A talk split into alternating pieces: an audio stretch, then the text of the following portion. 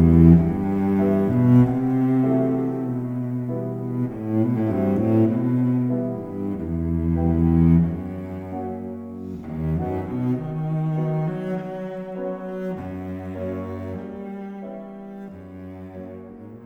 Hamlet Podcast, Episode 44.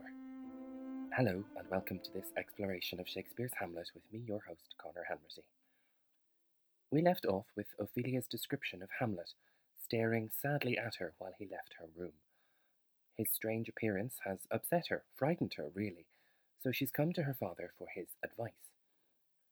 In their first scene together, earlier in the play, Polonius had instructed Ophelia to be somewhat scanter of her maiden presence with Hamlet. In other words, she should not make herself quite so available to him.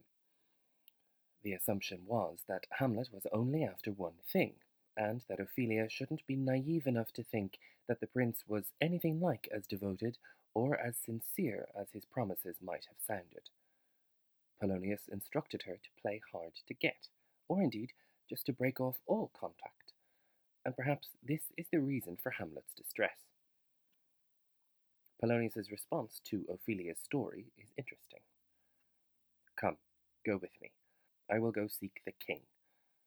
This is the very ecstasy of love, whose violent property foredoes itself, and leads the will to desperate undertakings, as oft as any passion under heaven that does afflict our natures. I am sorry. The elder statesman's first response is that they should go speak to the king. Does this perhaps suggest that the king has already told Polonius to keep him informed of any unusual behaviour from Hamlet?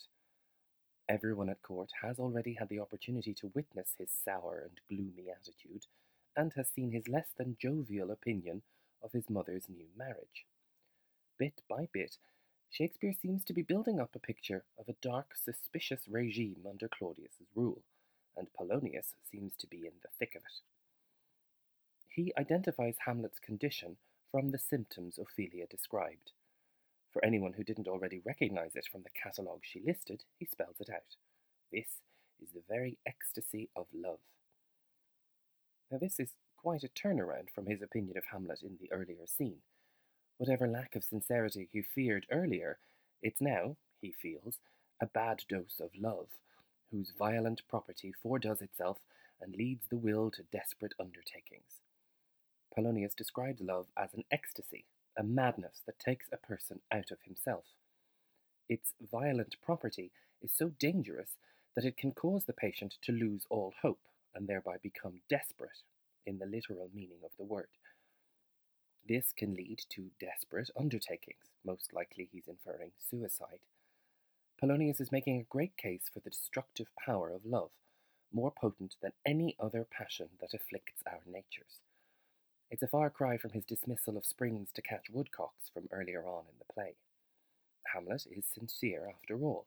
He really is in love with Ophelia. And just when we might be starting to think that Polonius is a poor excuse for a father not acknowledging any of this turn of events, Shakespeare has a little surprise for us. He ends Polonius's line with three small words I am sorry.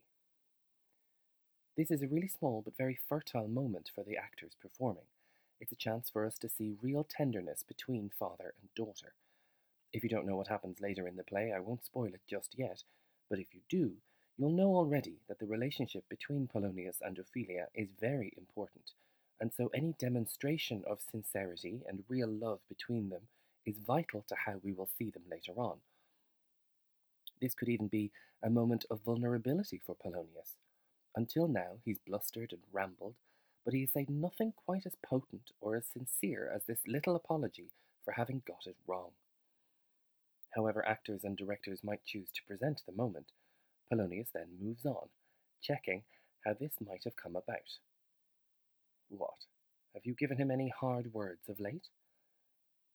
Ophelia replies, No, my good lord, but as you did command, I did repel his letters and denied his access to me. The dutiful daughter has done what her father said, and refused to speak to Hamlet or even read his letters. Again, Polonius has a read of the situation. That hath made him mad. Again he says those three little words. I am sorry that with better heed and judgment I had not quoted him. I feared he did but trifle, and meant to rack thee. But beshrew my jealousy. By heaven, it is as proper to our age to cast beyond ourselves in our opinions, as it is common for the younger sort to lack discretion. Come, go we to the king, this must be known, for which being kept close might move more grief to hide than hate to utter love. Polonius is sorry to have doubted Hamlet's intentions. He is sorry not to have quoted him, or observed or judged him with better heed and judgment. He feared that Hamlet did but trifle, a word that has returned to common speech with almost the same meaning these days, thanks to the ladies of Destiny's Child, and Hamlet meant to rack her or ruin her reputation by seducing her.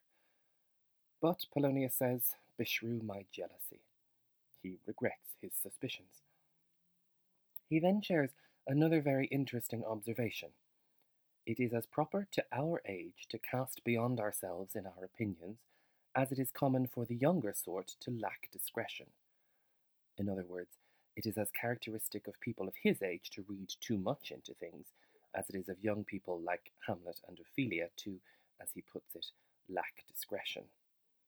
Again, this is a more generous, humble, paternal side of Polonius, showing genuine care for Ophelia, and even by extension, for Hamlet.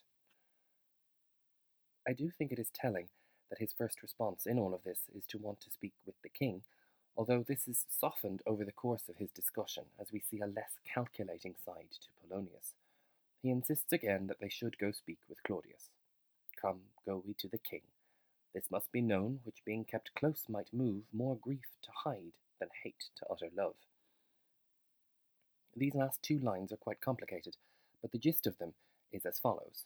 They will go and tell Claudius and make the situation known to him, since if they withhold the information and keep it close, it might cause much more grief than whatever anger or hate the king might display for Polonius having caused Hamlet such distress. If you follow that. Evidently, Polonius is all in here. He genuinely believes that Hamlet is mad and lovesick over Ophelia to the point of potentially harming himself, and he has acknowledged that it is his fault. The prince committing suicide for love would be disastrous for Claudius's PR at court, and so Polonius has to risk the king's anger in order to keep him informed.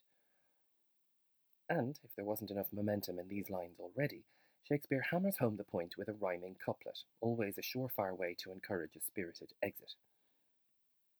Of course, Hamlet is a play that is far more complicated than a tale of a jilted lover and his would be teenage girlfriend. Everything Polonius believes to be the case certainly could be true, but we, as the audience of the play, are privy to much more information than he is. We know the reason behind Hamlet's melancholy, and we've also seen him energized with the desire to avenge his father's murder. And we've seen him warn his friends that there's a good chance he will put on an antic disposition, as he called it, which they should not fear, but also should not talk about. In the scene straight after he says this, we get this description of his very erratic behaviour, but we've already been told not to believe it. Shakespeare is doing a great many extraordinary things as the scenes go by in the play. Even this little one, which ends here, gives us chilling insight into how Polonius operates. We can imagine he has any number of Reynaldos on his staff, ready to go and collect information wherever necessary.